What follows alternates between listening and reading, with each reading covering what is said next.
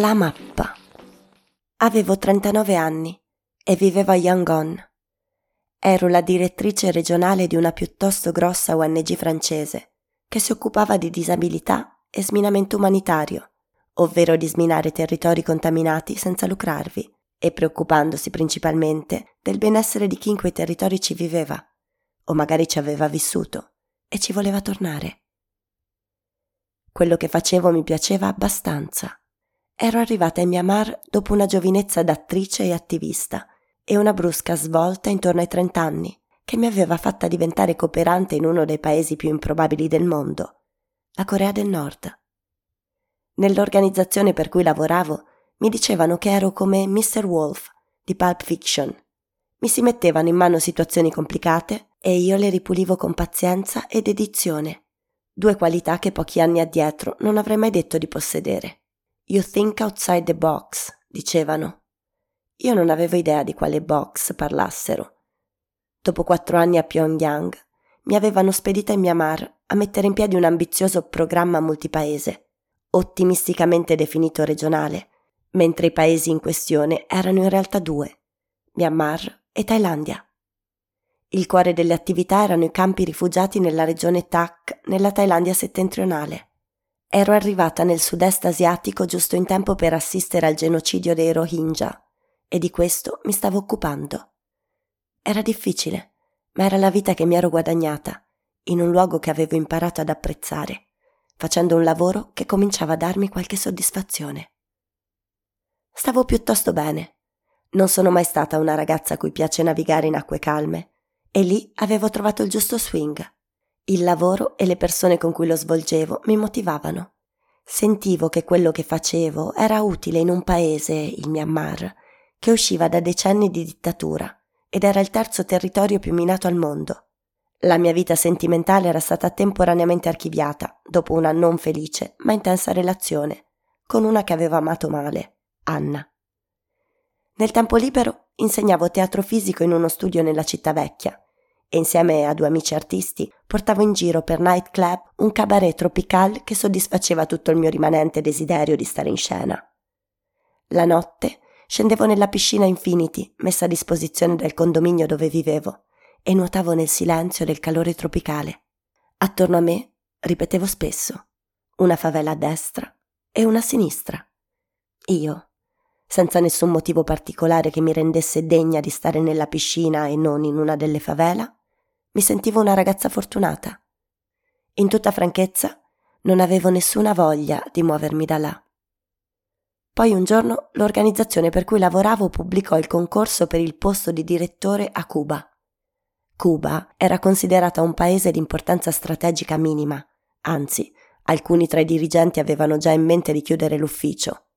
Il processo veniva chiamato localizzazione in una sorta di bonifica linguistica che maschera nel nostro settore processi coloniali con parole che vorrebbero echeggiare la decolonizzazione. Insomma, quello che nel settore ambientale si chiama greenwashing, nel nostro settore è un decolonial washing. Allora niente, torniamo al punto. Esce il posto vacante per Cuba, una destinazione sfigatissima dove vanno solo quelli che hanno finito la carriera o che vogliono farsi perdere di vista, o che l'organizzazione vuole perdere di vista. Io, che sono Mr. Wolf, una delle promesse emergenti dell'ONG per cui lavoro, a Cuba non ci dovrei mettere piede neanche per sbaglio. Davanti a me ho un altro anno o due in Myanmar e poi sicuramente qualche gradino più su. Sono la persona giusta nel posto giusto. Leggo l'annuncio, sospiro, chiudo la pagina, torno alle mie faccende ma in quel sospiro ho fatto in tempo a ricordarmi che Cuba non è per me un posto qualsiasi. Sono quasi vent'anni che io penso, sogno, desidero di vivere in quell'isola. Avevo provato a trasferirmi a Cuba varie volte nella mia vita e solo una di queste, nel 2012, ero riuscita a soggiornarvi. Troppo brevemente per stancarmi. Ero tornata a casa con la ferma convinzione che Cuba fosse il posto per me. Dovevo vivere a Cuba. In questi quattro anni sull'isola ho conosciuto moltissime persone che dagli anni sessanta del XX secolo in poi hanno sentito, immaginato, desiderato la stessa cosa. Tutti abbiamo inseguito il sogno. Ognuno ha trovato la sua maniera per afferrarlo, viverlo, digerirlo. Siamo una colonia di dispersi che non appartiene a nessun club. Non abbiamo spillette né gruppi Facebook. Non facciamo cene annuali di ritrovo e commemorazione. Però ogni tanto, casualmente, ci incrociamo. Se decidiamo di raccontare qualcosa, non scendiamo nei dettagli. Per pudore, dignità o per paura che qualcun altro la pensi oggi diversamente da noi. Cuba non è solo un'isola nei Caraibi. Cuba è il luogo dove molti di noi hanno ubicato il proprio ideale sociale e politico. Un'immaginaria alternativa possibile, una forma di resistenza, forse l'ultima, al mondo storto, come lo conosciamo oggi.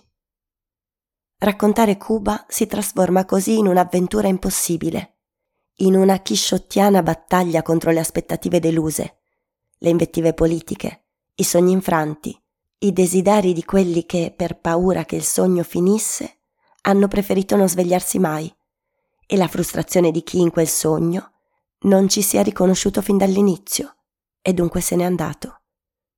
Eppure questa avventura ho deciso di intraprenderla. Ma è la mia e di nessun altro. Tutto quello che scrivo in queste pagine è vero perché l'ho vissuto in prima persona e l'ho affrontato e analizzato con il rigore di chi si occupa di questi affari per professione. Purtuttavia non vuole negare il vissuto di altri, che da questo sogno sono scappati, che in questo sogno si sono infranti, che questo sogno hanno inseguito e che necessariamente racconterebbero una Cuba diversa dalla mia. Insomma, siamo pronti per un libro che scontenterà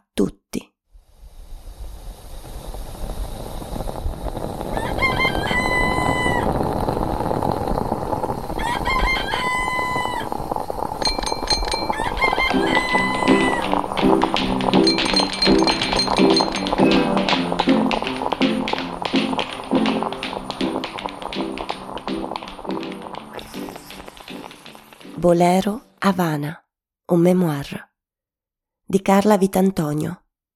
Ad, editore. Lunedì intro. Entrare nella settimana con le prime pagine di un romanzo. Legge Marta Marchi, Samba Radio. Sceglie il romanzo. Elisa Vettori, due punti, libreria.